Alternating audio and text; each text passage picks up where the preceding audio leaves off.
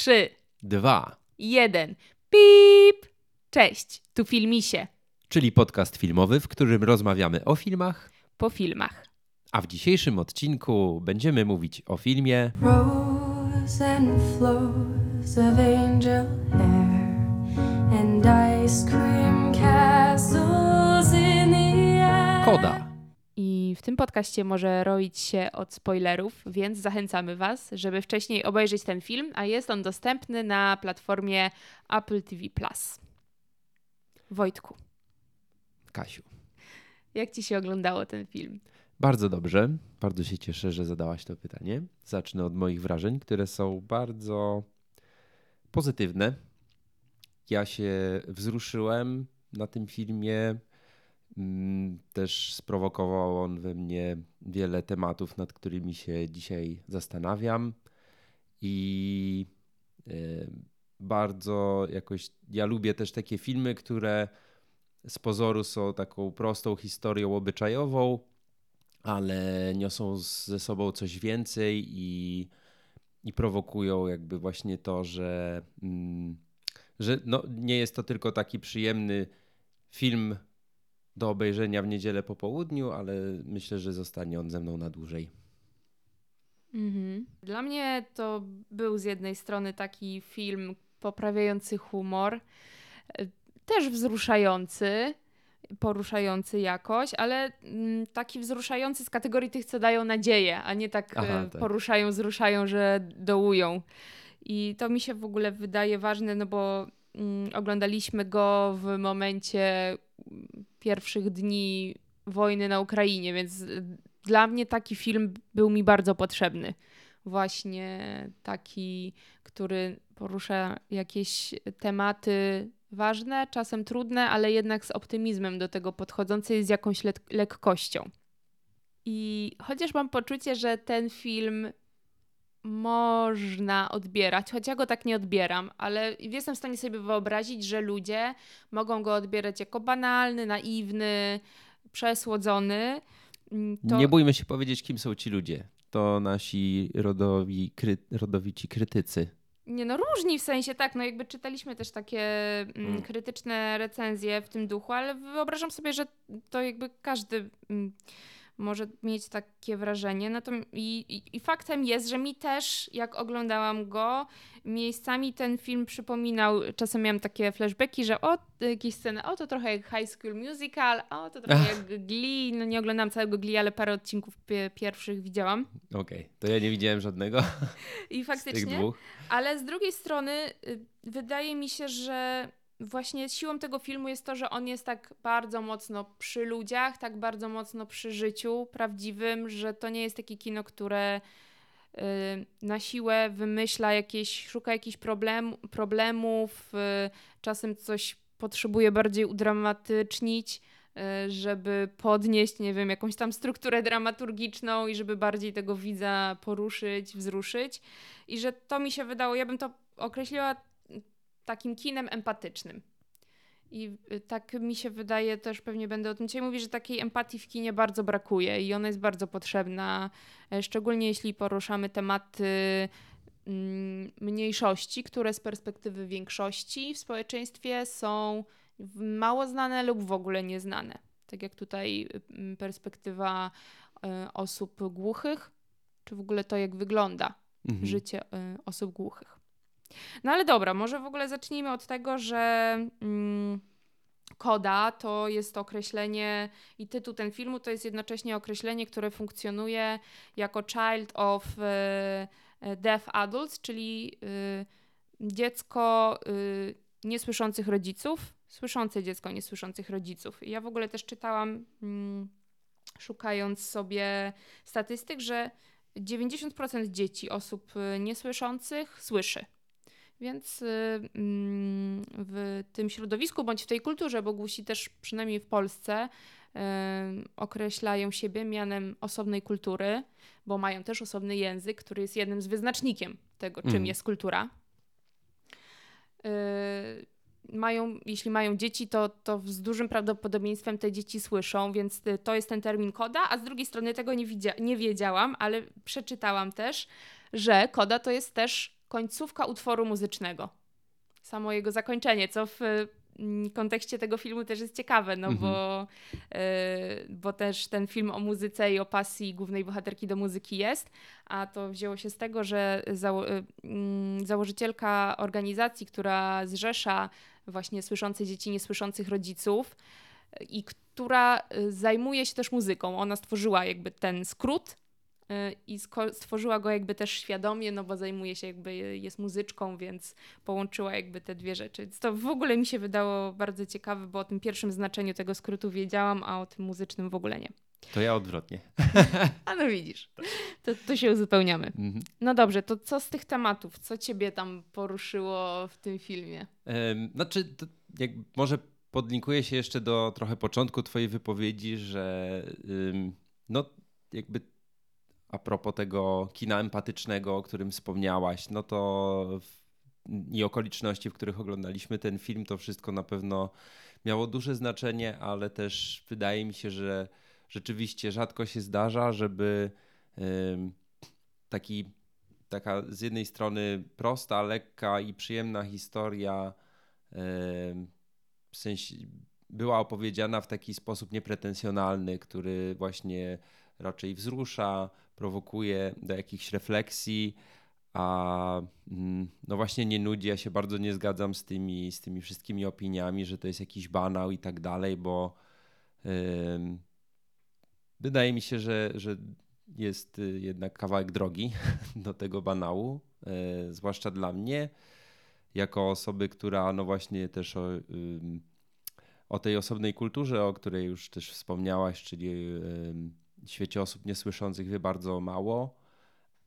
Więc było to dla mnie też bardzo interesujące i no i właśnie wzruszające też to, i takie nowe tak naprawdę właśnie z jakimi problemami w rodzinach swoich się oni spotykają, że, że ta rodzina właśnie y, Rossich em, funkcjonuje jeśli chodzi o jakby różne em, emocje, sytuacje, jeśli chodzi o e, swoich domowników, jak każda inna rodzina, tylko gdzie na, na co innego się to przekłada. Mamy tutaj e, brata głównej bohaterki, który właśnie czuje się odrzucony e, z tego względu, że jego siostra mu, e, słyszy, a on nie i nie daje się mu szansy na to, żeby jakby mógł udowodnić też jakby mimo że jest starszym bratem, że on sobie jest w stanie poradzić w tym świecie, że jakby jest tak, no właśnie pod jakimś takim kloszem przez tych rodziców.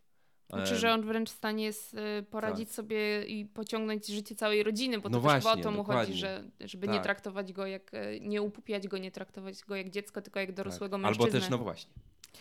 Dla mnie to, że jest ważne w tym filmie, że on jakoś tak bardzo sprytnie porusza się w kategorii stereotypów, y, jednocześnie je przełamując i że mm, ponieważ myślę, że większość z nas tak mało wie o y, życiu osób głuchych, czy o sytuacji dzieci, który, mm, słyszących osób głuchych, no to bardzo łatwo tutaj jakby wejść w takie stereotypy, mm, pokazać właśnie jakby jakieś trudy y, same tego jakby bycia w takiej rodzinie, życia, tej no, niemożności komunikacji werbalnej mm, ze społecznością, ze światem, a jakby ten film jakby z jednej strony to pokazuje, no bo to jest, na pewno też jest jakaś część tej prawdy, ale z drugiej strony jakby też prześlizguje się między tymi stereotypami, y, przełamując je i jakby bardzo mnie urzekło też to, że to z, jed- z jednej strony pokazując te wszystkie trudy, z którymi główna bohaterka Ruby się y, mierzy, pokazali też jakby to, że y, oni, rodzina Rosji była szczęśliwa, jest szczęśliwą rodziną. Mhm. Jest rodziną, która mierzy się z problemami. Może Ruby, to na pewno, ale że Ruby mierzy się z problemami Tak. jak każda nastolatka. I y, wspaniała była dla mnie taka rozmowa między Ruby i Milesem, chłopakiem, z którym ona ma zaśpiewać duet muzyczny, w którym ona jakby no, czuje się zawstydzona też pewnie Mhm. przez historię mm, dręczenia jej ze względu na to, z jakiej rodziny pochodzi. Pewnie też domyślam się, że gdzie mieszka, tak, bo wstydzi się swojego domu i uprzedza go, tak, że zapraszając go do domu, że wiem, że mój dom jest obleśny i że widać, że tak potrzebuje jakby usprawiedliwić też jakoś siebie.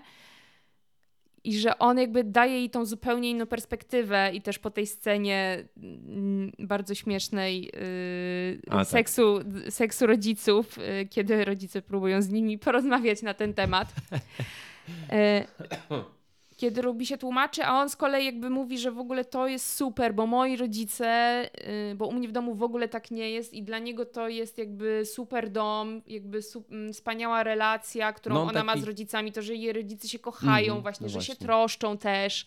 A, mm, więc w ogóle takie rzeczy bardzo mnie w, do tego filmu przyciągnęły. Też ciekawy na przykład y, motyw tego nauczyciela muzyki był dla mnie. Mhm. Dlatego, Bernardo Villalobos. Bernardo. Aż się nasz kotek przestraszył na to ry.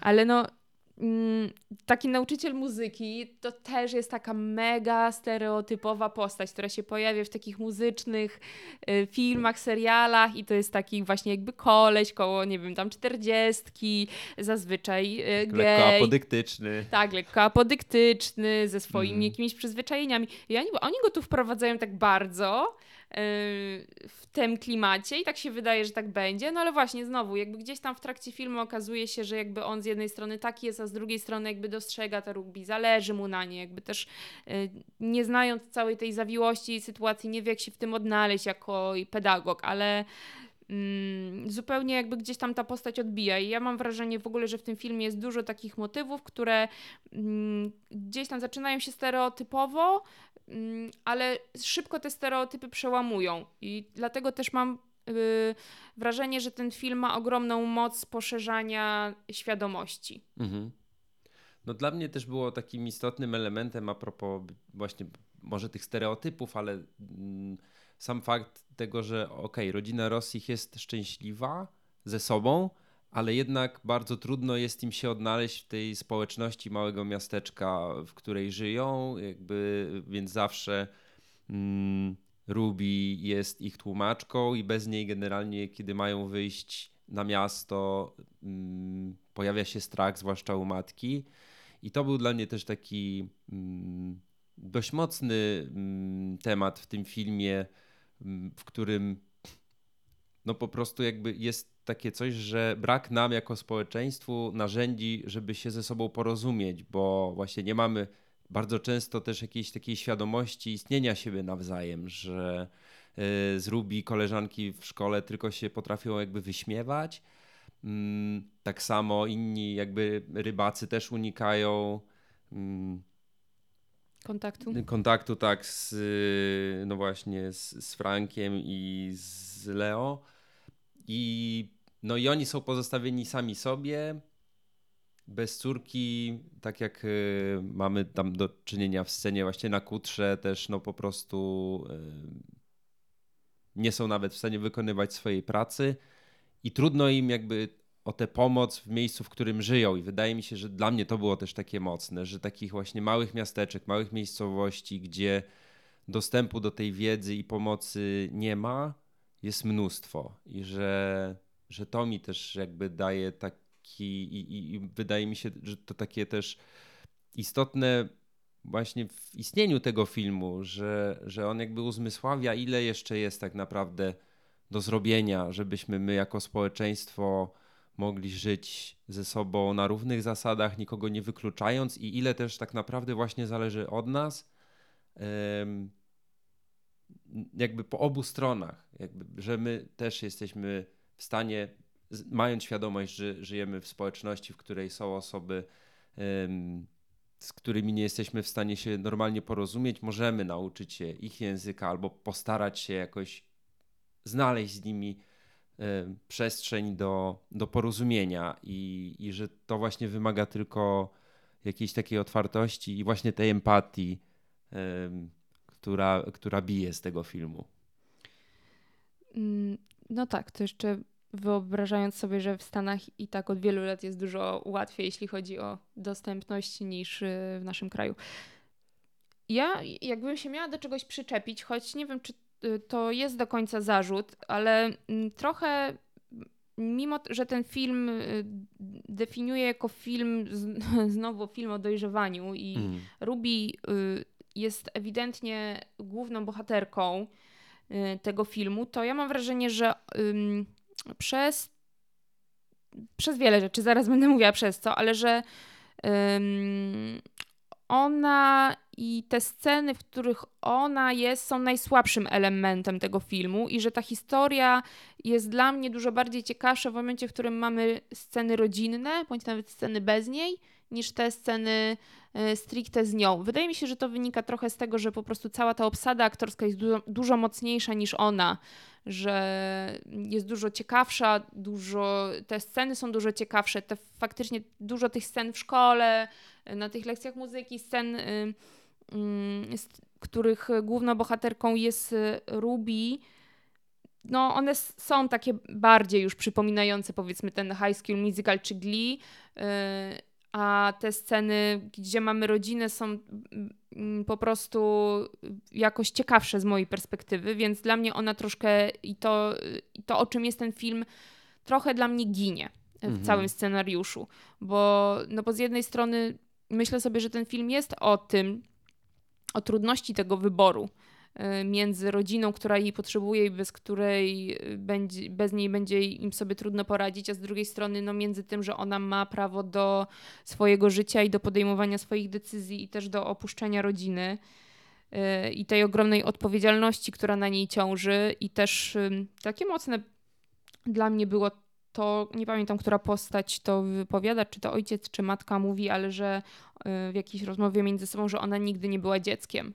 I, i, mhm. Bo od najmłodszego jakby no, musiała uczestniczyć w różnych sytuacjach y, urzędowych, nie wiem, medycznych, lekarskich, w których tłumaczyła bo była jakby jedynym dostępem rodziców do, no, najłatwiejszym na pewno dostępem rodziców do komunikacji się ze światem. Też przypomina mi się, bo kiedyś czytałam taki artykuł o o polskich e, dzieciach Koda, yy, chyba bodajże w Tygodniku Powszechnym i, i, i, ta narracja wtedy była jakby bardzo podobna, że to dzieciństwo bardzo szybko umyka, ponieważ bardzo szybko trzeba uczestniczyć w życiu dorosłym, dorosłych, w pewnym sensie stając się tą osobą dorosłą.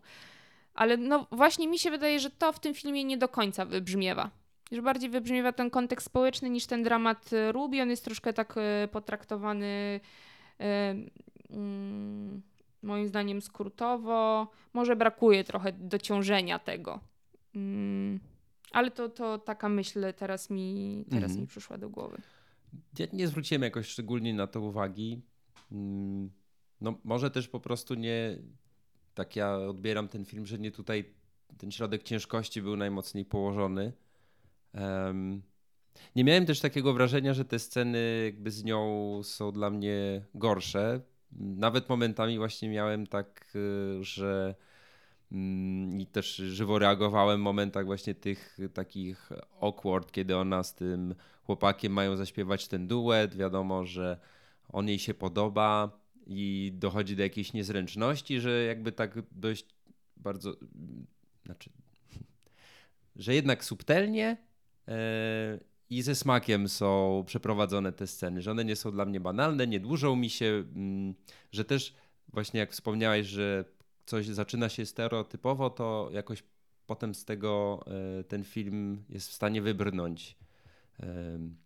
No mi się wydaje, że może to też wynikać z tego, że ten mm, film bardziej e, uniwersalizuje to doświadczenie hmm. dziecka, jakby młodej osoby, która musi podjąć decyzję o tym, żeby zostać albo wyjść z domu i zacząć jakąś swoją drogę, i rodzice mają wobec y, y, tej osoby jakieś oczekiwania swoje. I teraz mierzenie się z tym, czy ja tym oczekiwaniom sprostam, czy nie. I że bardziej chyba mam wrażenie, że to doświadczenie tutaj zostało zuniwersalizowane, niż faktycznie ten film opowiada y, tak naprawdę mocno o takim doświadczeniu, co to znaczy być e, tym słyszącym dzieckiem niesłyszących rodziców, co uważam, że nie jest zarzutem, bo też gdzieś w tym uważam tkwi piękno tego e, filmu z drugiej strony.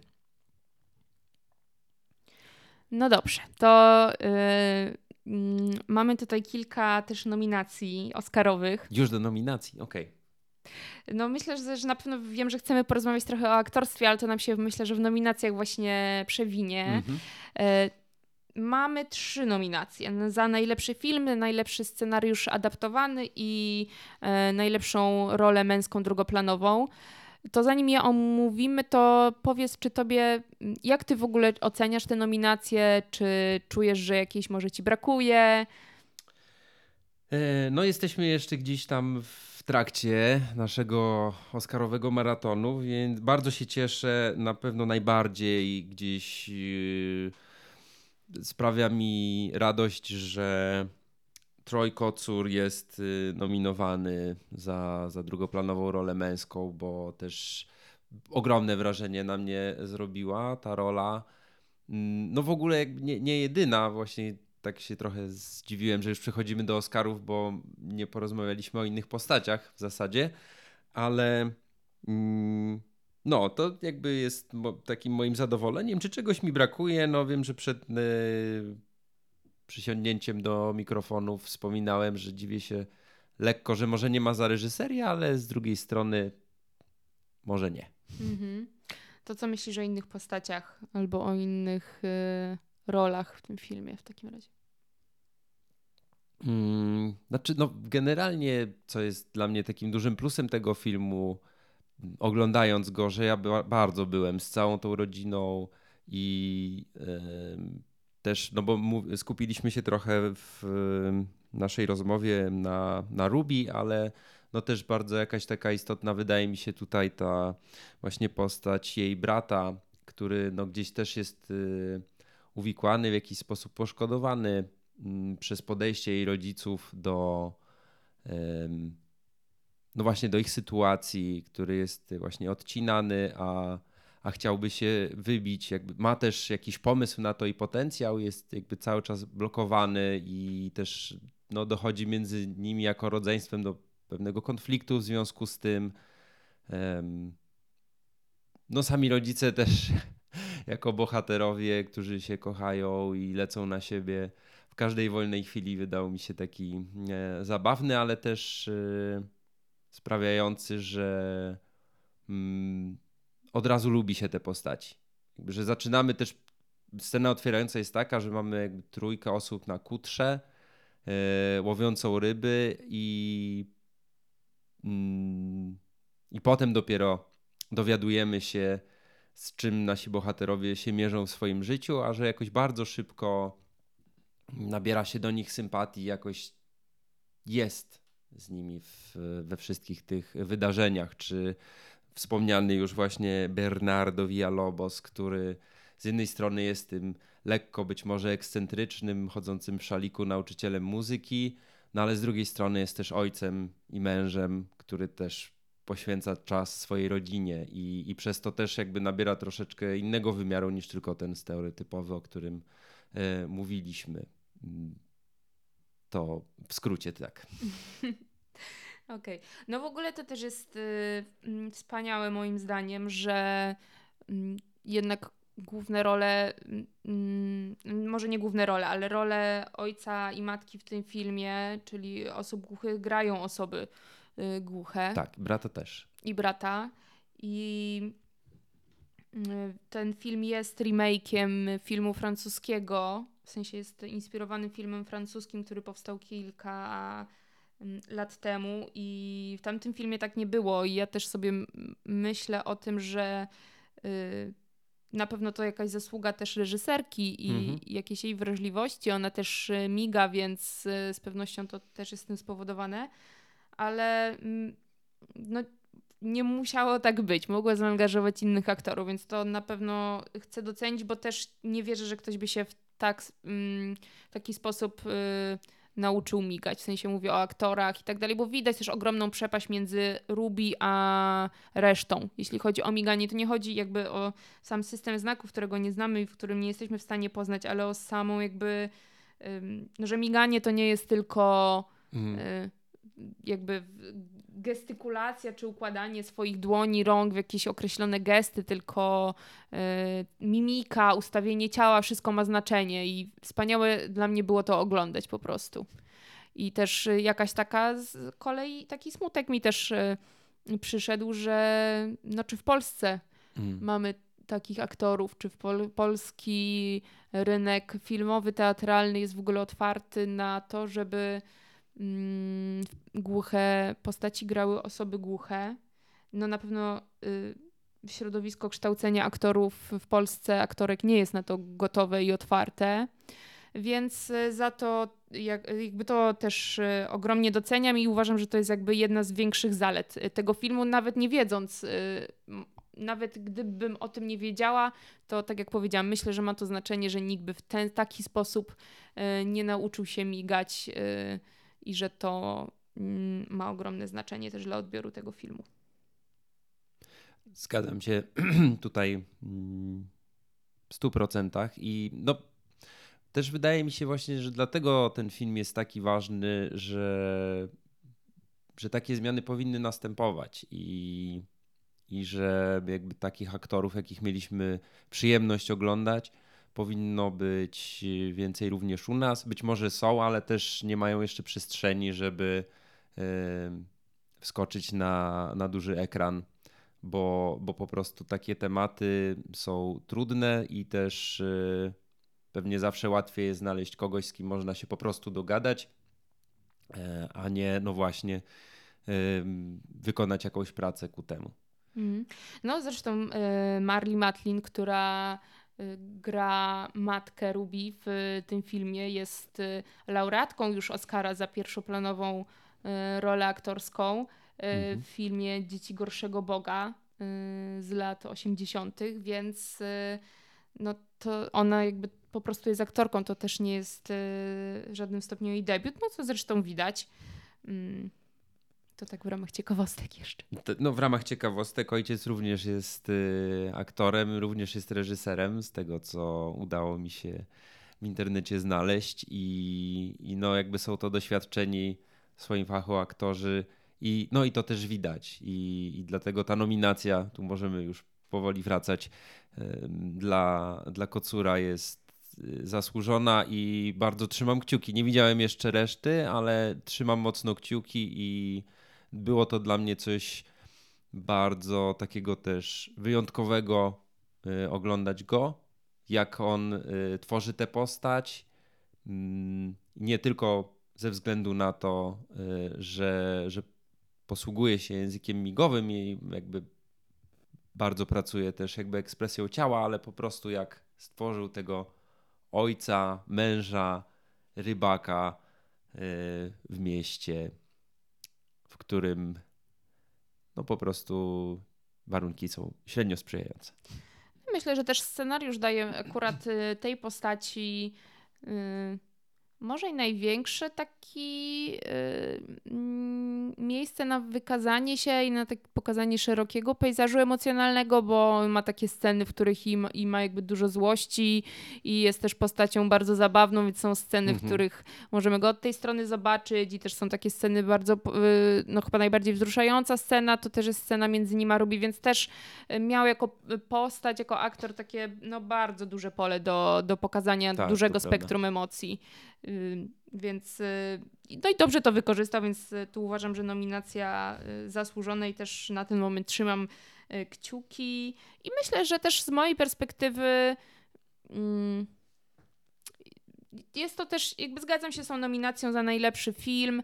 Mm, Mhm. te Oscary też dużo o tym gadamy, są oczywiście specyficznymi nagrodami, więc pewnie gdybym miała ja sama podsumować, czy to jest jeden z dziesięciu najlepszych filmów zeszłego roku, który widziałam, to nie wiem, ale no wiemy, że Oscary tak nie działają. Tak. Są gorsze filmy, y, gorsze, no jakby są słabsze filmy po prostu w tej stawce mm, i są lepsze filmy w tej stawce, więc wydaje mi się, że ten film jest gdzieś y, dla mnie no, w jakimś takim środku tej stawki i uważam, że jeśli dzięki temu, że on tam, je, że on tam jest, więcej osób go zobaczy, a pewnie tak będzie, to, to wspaniale. Nic dodać, nic ująć. No to ulubiona scena. A No. pewnie będziemy mieć te same. Czuję, że ten film ma takie, takich, y, takie no, dwie, trzy sceny perełki, że to Mhm. trudno się nie zgodzić. Ale no, zaskocz. mnie. Okej, no dobra, no to ja mam trzy. E, zacznę od tej z młodzieżą, kiedy mm, Ruby i Miles pierwszy raz mają zaśpiewać swój duet i są tak totalnie skrępowani, kiedy właśnie Bernardo Villalobos każe im patrzeć sobie w oczy, oni za cholerę nie są w stanie tego zrobić i gdzieś śpiewają tam do sufitu, bardziej do niego.